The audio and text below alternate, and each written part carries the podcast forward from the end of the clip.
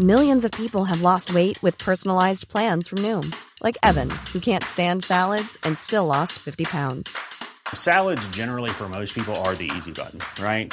For me, that wasn't an option. I never really was a salad guy. That's just not who I am. But Noom worked for me.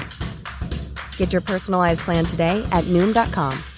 Real Noom user compensated to provide their story. In four weeks, the typical Noom user can expect to lose one to two pounds per week. Individual results may vary.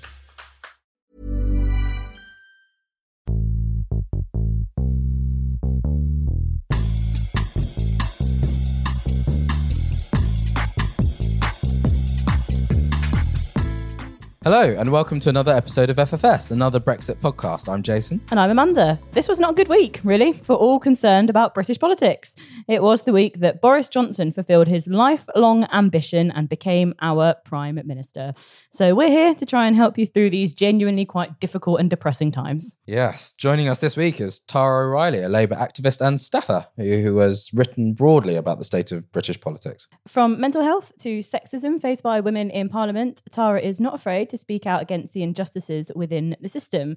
And as you can imagine, she was less than impressed by Boris Johnson's election as Prime Minister. But before we speak to Tara, there's a lot more to catch up on.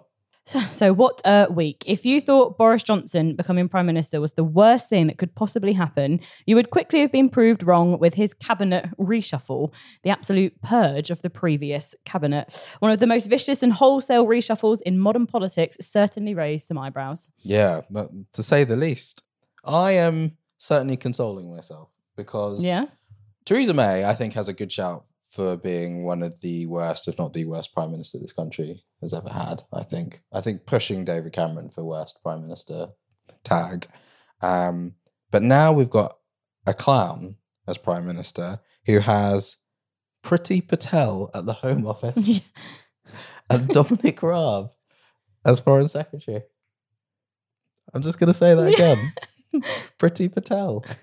Priti Patel as Home Office and Dominic Raab as our Foreign Secretary. It is hard, and obviously it's a podcast that people can't see, but Pretty we are both Patel. we are both smiling because it is just so hard to get your head around the fact that people like that now have influence. Dominic Raab. Jason is not impressed. Well, one piece of good news I genuinely think is that Chris Grayling has finally, finally gone, Which is amazing. cabinet, which is, and I think we Which should see this as like a good day for our country in general. And after kind of somehow surviving like seven years in cabinet, the incomprehensibly incompetent Brexiter has finally had his hands moved away from the levers of power. Yeah. It's it's it's great. Every cloud has its silver lining. I am going to miss being able to blame lots of stuff on Chris Grayling, though. I think we still can. Yeah, I still intend no, we to. should. Yeah, we should. But also, Priti Patel. But the good people of FFS did not stand by. We did not stand by idly as Mr. Johnson arrived in Downing Street. No, we didn't. Volunteers from FFS and the rest of the People's Vote campaign bravely battled both the heat and various law enforcement bodies in order to make our voices heard. Yes, and some pretty good helicopter shots on Sky and BBC captured our huge Sky banner, delivering the message straight into the houses of millions. Yep, and outside the Queen Elizabeth Centre, we had the pleasure of being led in pro PV chants by Anna Soubry as Rachel and Jo Johnson looked on approvingly. Oh, Jo Johnson. Jo Throw back to Johnson. the days when he was on our stage backing a People's Vote with Gary Lineker. Do you remember when we liked Jo Johnson? Yeah, not anymore. Anyway, so let us not forget that there is a world outside Brexit. Is there? Uh, yes. You keep saying this to me, and I, I feel like you're Oh, lying. I seem to have lost you. There is, I know it encompasses all of our lives, but no, there is a world outside. No, there is. There is. It's a world that's getting hotter, and I don't like heat, Amanda. It makes me sweaty. That is disgusting. yeah. Uh, temperatures on Thursday soared to 38 degrees, making it the second hottest day on record. It's fair to say that a Prime Minister who's already got quite a busy in tray, the climate crisis is certainly going to be one of the most pressing issues for them to handle. Yeah. And while the rest of the world is working on it as one of the most pressing issues of our time, what are we doing? We're wasting millions of pounds of public money on no deal, preparing for no deal, warning the country about no deal, rather than tackling climate change. Wouldn't it just be great if there was a multinational body that had the power and wealth to make a difference on climate change? I can't think of an international collaboration that could make a real difference. I wonder. I wonder if there is one. Shame. Shame about that. So yesterday, FFS joined the rest of the People's Vote campaign at a big rally at Birmingham. We're in the Great Hall at the university, showing our support for a People's Vote. It was genuinely an excellent event. I was very happy to be there. And other speakers who were there were football commentator Clive Tyldesley, Labour MP Jess Phillips, and the star of last week's podcast, Lord Michael Heseltine. Interesting fact.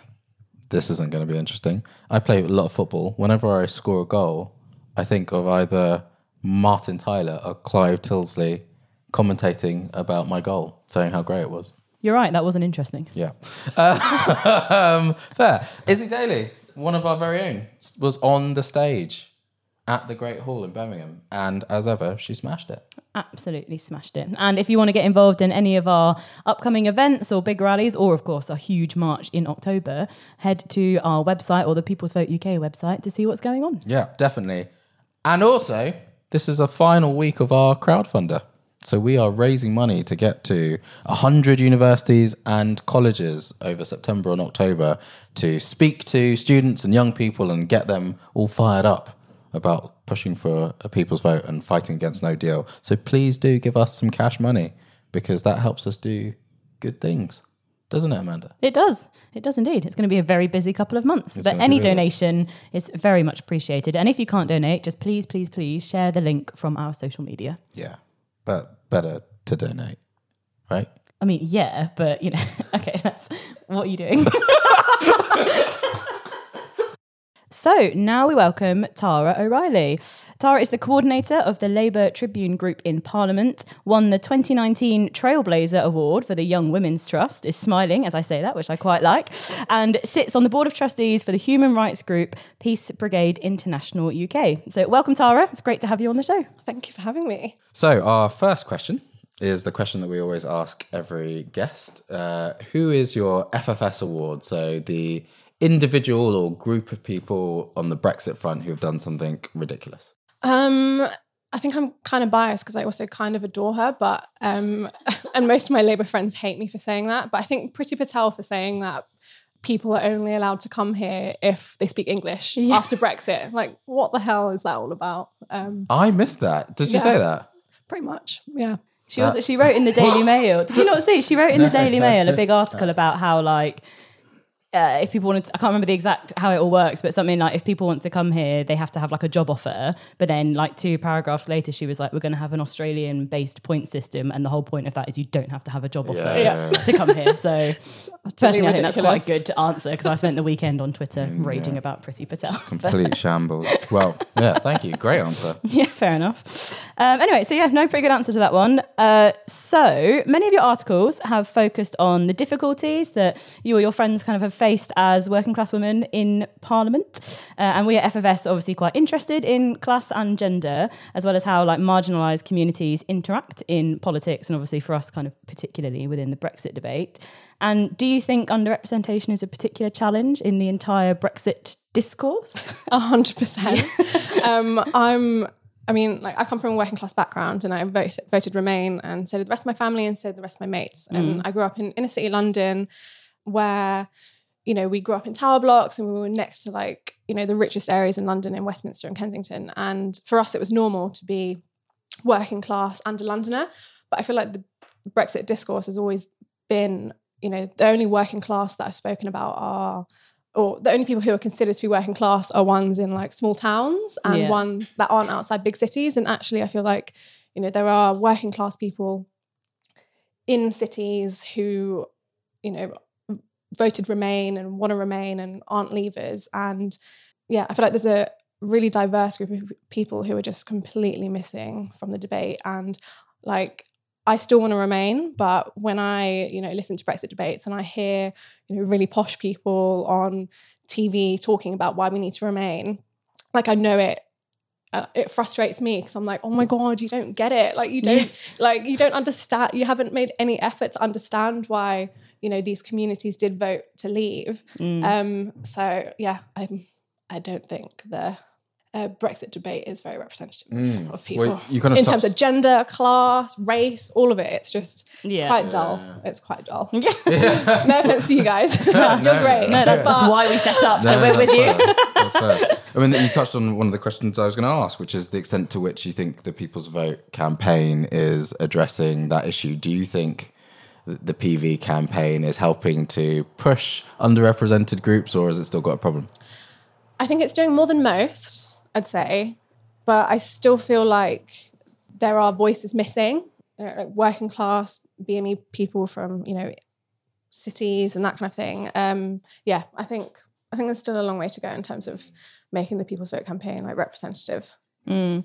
I always think that's quite an interesting one because I think, and you guys have seen this, hopefully, is that I can be quite critical of some of the like really senior figures in the campaign who like make those decisions. But then on the other side of that, I definitely see the problems they have when it comes to like getting those voices into like the media. And sometimes they'll kind of sit there and be like, you know, it's quite a hard thing to come back at when they're like, you know, we could put all these press releases out with just young people on it, but realistically, it's not going to get released into any press. Or we could put it out with Gary Lineker on it, and suddenly we'll be on the front page. And you can kind of see why some of the senior management of the campaign, I think, really struggle with that because I do think their hearts are in the right place for most people. But yeah, I don't know. Like I've gone back and forth on it like quite a lot recently. It's a wider issue with how the media works, though, isn't it? It's just you know the media is always uh, has always been you know not representative of you know the average person, and that will always play into how you know the kind of voices you get from campaigns like the People's Vote. So Yeah. The difficulty I have as well is, is I always cringe whenever you see a Tony Blair type. oh my god, every time he comes out, Yeah. it's just like it's just a collective cringe. Yeah. And- and Like- first- like, I often, I often sometimes Yeah. I think the arguments he's ma- uh, make, are making is making us us strong, but his brand is so toxic. But the difficulty again for the leadership of the PV campaign is they have no control over Tony Blair. If Tony Blair wants to go and do an interview on Sky, he'll go and do it, regardless of whether Yeah. we think it's a good idea or not. I mean, we've got like a great press team, but the idea that he needs them to get onto like yeah, exactly. the Today program is almost a bit laughable, isn't it? But you know, we're still the ones that'll Yeah. get hammered for it. Yeah, yeah, you know, definitely. It's what it is sometimes, I suppose. it is what it is. I like. mm. Uh, great expression of the day for me today. um, so you're kind of a wider analysis of the people's vote. So you've been not like very anti, I would say, but like quite skeptical, I think quite reasonably. And I'm just quite interested in like where you've come from and what you maybe think over the last year of the campaign. I think the People's Vote has come like an amazing way. Mm. Like, like it's come it's come really far. Um, you know, since the referendum have is it two years, three years ago? Oh, God, my yeah. god, it feels like it was just yesterday, but also feels like a million years ago. It's mad. Um, like I think it's done really, really, really great things, but I'm also like quite skeptical um, of having a people's vote. Less so than before. I'm on a slow, slow journey.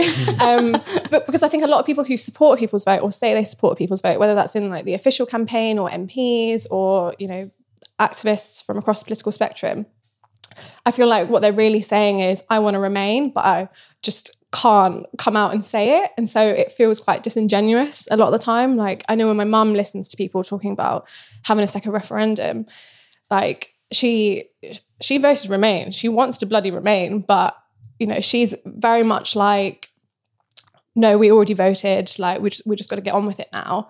Um, and then when she hears people saying, "Oh, you know, we're going to have another referendum," etc., etc., etc., she she finds it really disingenuous because she's just like, "No, actually, that's not what you're saying. What you're saying is you want to remain, but you're just not actually saying it." And Mm. and and I think that and that's definitely how I feel, and I think that's a lot. That's how a lot of other people feel too. That actually, like, a lot of people who say they want a people's vote actually want to remain, but they're not making the case for it. Mm. And, you know, if there is a people's vote, the case for leaving has been made every single day, every single second for the last few years, but the case for remaining hasn't really. It's kind of been lost.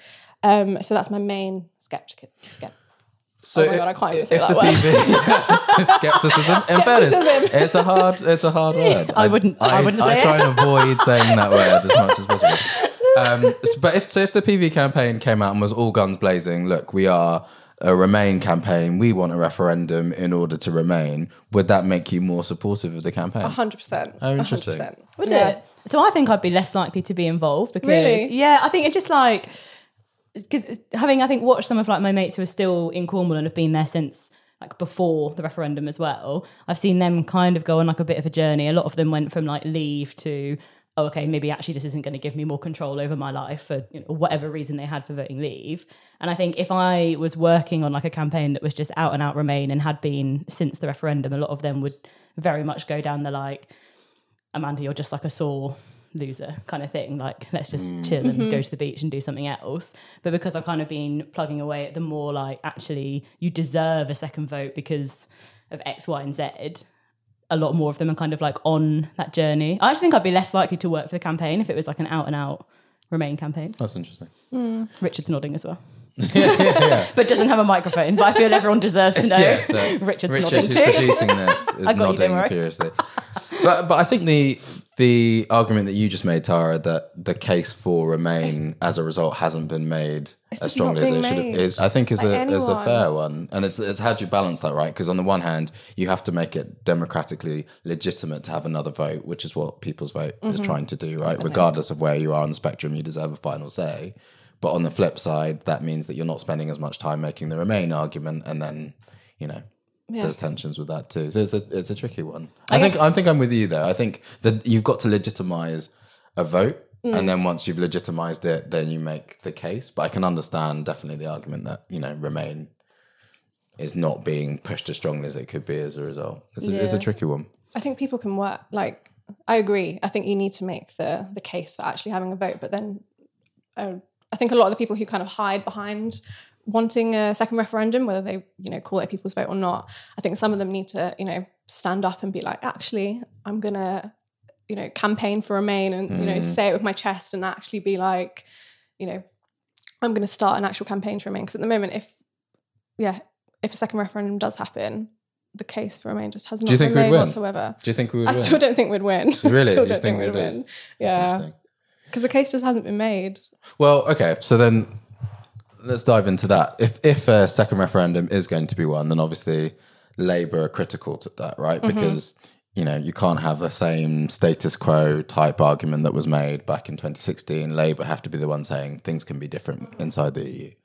What's your take at the moment on where Labour is right now, the journey that it's gone on, the extent to which it needs to continue to move? What's your It's been a slow journey, um, but I think we're in So a good. it's been slow, but um, I think we're in a. I think we're in a good place now. Yeah, I, I think there's still a long way to go. And Do you, think know. we're in a good? Because I guess my challenge back would I be the last week hasn't been great, right? From the taking on Boris to still the kind of uncertainty. John McDonnell saying, "Well, maybe we'll look at uh, Boris bringing a Brexit deal back and then assess it." yeah, it's. I think the discourse coming from Labour is often very confusing. Um, it's and I say that as someone who works like at the heart of it in Parliament. Yeah, the way I kind of you know handle left wing politics at the moment is just like step by step and bit by bit, and you know, yeah, we're slowly getting there. I realise that's not at all articulate, but um, I think it's how a lot of people feel though. Yeah, Yeah. I don't really put as much. I used to really invest like my energy and my emotions and you know my entire sense of self in you know the Labour Party, and I still obviously i'm really tribal with the Labour Party, but yeah, I kind of just take it day by day now with where we are with policy and Brexit and that kind of thing because everything is just so so like messy in Parliament at the mm. moment. Mm. And and you know not just with Brexit with like the sexual harassment and bullying and all these kinds of things just the way Westminster works Yeah. is just um, insane. Mm. So yeah. Do you, to what extent do you think that kind of slowly, slowly approach? I think it's fair to say it's, it's damaged Labour to a certain extent. Yeah. Um, I don't, don't hold like. Did you see the results of the local elections in the Euros? Not a certain well, extent. yeah, like, I'm, tr- I'm, tr- I'm trying to be, I'm trying to be measured. no, I know, but I mean, like, we also have to be realistic. that Yeah, was some of their worst election results No, ever no, right. in the European You know, elections. you're right. Okay, like- okay. I mean, it's properly fucked you up. so don't say you, not Clara. Jason, what are you doing? I don't know. I don't know where the middle line is here. Um, okay. um, so the challenge is if you keep taking that kind of softly, softly approach, then there's the danger that you know mm. you'll you'll suffer even more to the Lib Dems who are very clear on their Brexit line. You know, working class Leave voters who you know, look at Boris and think he's acceptable. Just for the record, I'm like nodding aggressively to all of this. Um, but, but to the extent that you agree, then, so what what what would you if you, if you were in the leader's office now? What would you say? Come out for Remain, man. Like, and you know, yeah, campaign for it hard. None of this wishy washy kind of. Oh yeah, you know we'll support sec- second referendum at some point, and who knows what will happen if we're actually in government, and all this kind of stuff. Like, it's it's not enough. It's not enough, mm. and you know, as like the official opposition, I I think we're doing a disservice to like democracy and the people who voted, you know, for mm. Labour and who will continue to vote for Labour if we're not actually standing up and saying, you know, actually Brexit is bloody awful and we don't want it to happen and Yeah. You know we can't just sit back and and let it happen um but the likelihood of that happening is you know not as strong as i'd like it to be so We should email this podcast to Seumas and Karie, just like this clip. What do you think? I think that'll go down quite badly, to be honest. But it's interesting though because we were just we were saying earlier, weren't we? Like the case for Remain hasn't been made properly since 2016, and you know people kind of have like different opinions and stuff on that. But realistically, and it's still it's that line that Matthew d'Ancona wrote in the Guardian that I can literally never get out of my head, which is like. Um, you don't hear Democrats talking about a migrants first wall in America, and the fact that you had the Labour Party talking about a jobs first Brexit, which if you think about that now and actually reflect on that, that is literally just not something that exists. And they've got all this like horrific rhetoric around like stopping freedom of movement and like they're really playing into like the right wing kind of stuff around immigrants and stuff. Mm. And I just think if you say nobody's been making the case for the remain for Remain, I just honestly think that's a space that the Labour Party should have been filling since June 25th, 2016. And they should have been doing it like proudly, saying it with their chests and like agreed yeah, I don't think people realise quite how bad it's going to hammer the Labour Party electorally Yeah. for years, like years and years. And you saw the Welsh poll yesterday. Like, you know, that's not going very well for them, is it? No. Labour behind the Tories in Wales. Yeah. But so you, I think it was quite interesting that you said they should like come out for Remain in terms of like actually vocally start saying it, but they should also like campaign for Remain. Are you saying that because you don't think they did that in 2016? I know there's quite like a big i think it was yeah, bit there. Half-hearted what we all did in you know i worked for the labour party um, over sadiq's election but then also for the little bit left in june and um, before the referendum. And we all kind of anyone in or around westminster we completely took that referendum for for granted. And um, i don't think a lot of the people who you know half-heartedly campaigned for remain would you know make the same mistake again. But yeah i think we need to actually campaign for Remain. Mm. I think it always it like really gets to me because you know if if Jeremy Corbyn came out tomorrow and was like, "Cool, the full force of what I can do as a person," despite his slightly damaged reputation now, but like what he could get from momentum and all the different trade unions and the staff, like the you know a Remain campaign or a Stay and Reform or whatever you want to call it would be as different to 2016 as it's almost possible for a campaign. To be, but I just have absolutely. I'm still like working on all the Labour Party stuff, but I still have absolutely no faith that that's ever going to happen. And I don't think I'm alone in saying that. Are there any MPs who really impress you at the moment in terms of the case that they're making for Remain? And I mean, I work for 90 of them, so I'm biased, whatever I say. yeah, yeah, yeah, exactly. Do you want us to reel their names off quick and give a Yeah. shout out? yeah, yeah. How quickly can you say ninety names? If you had to pick one or two people, Yeah, and annoy the other 88, 89. Oh, Who'd you um, go for? who's been impressing me? Um, God, it's hard. Um, is it really cliche and really bad if I actually like my boss, Clive Efford, has said multiple times in the chamber, I think that might be a lie, but he said it at least once. I love that. I might be talking nonsense, but I'm going to keep going. I mean, he talks about it a lot, so I'm, I'm I'm pretty sure he said it more than once about revoking and remaining.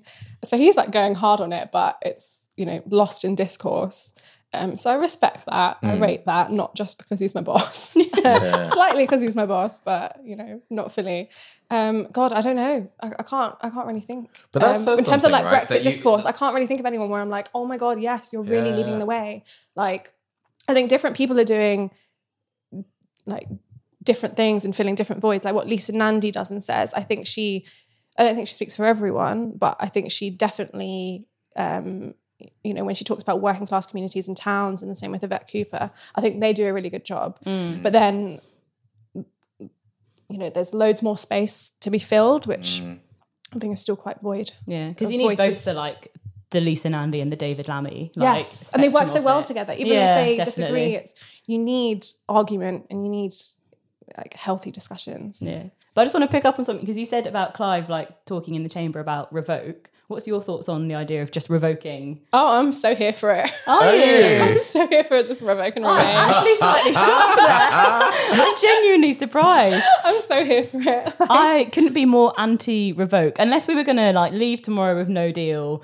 And you know, again, It was the only way to like stop there'd be no food for my mum and dad in Cornwall but on that's Monday. still like- likely, like that we're gonna have no deal. Like I'm not like I just don't revoke think I could tomorrow, say I was pro Yeah. revoke. I, I don't know. Maybe I could. I don't think I could. I just think like we struggle with the anti-democratic argument with the mm. people's vote. I think you go revoke, and that's like you're going nuclear. Yeah. You're- so I quite rate you for saying that. Actually, I rate anyone who's just like, I don't care, stop this shit. I quite rate it, but I, I don't. I don't think I could. I could support it.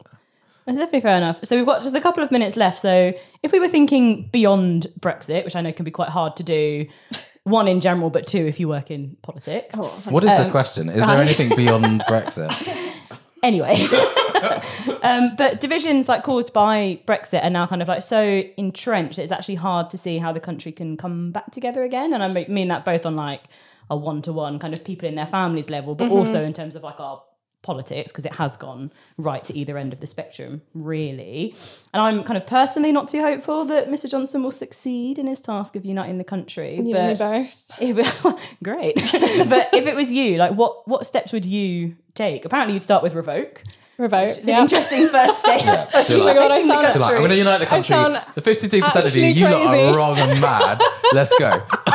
I'm gonna rec- come to regret saying that, aren't I? i love it i'm here for it Um, so steps to like reunite the country. yeah to kind of bring To people back and try and bring people more together than they were before 2015 2016 as well Um, it's hard because it's that thing where it's like it it drives me mad because actually we you know despite you know when working class people vote the working class people who voted to leave and the working class people who voted to remain like you know when I think about my friends then I think about you know the people who someone like Lisa Nandy will speak about in small towns like we're on complete opposite sides of this debate mm. but we have so much more in common. Yeah. And and Yeah, it's that thing it, it's you know it's that Jo Cox quote of you know we have more in common than which divides us and it's so true and i would really really really try to um i feel like political discourse at the moment and how the westminster bubble operates is that we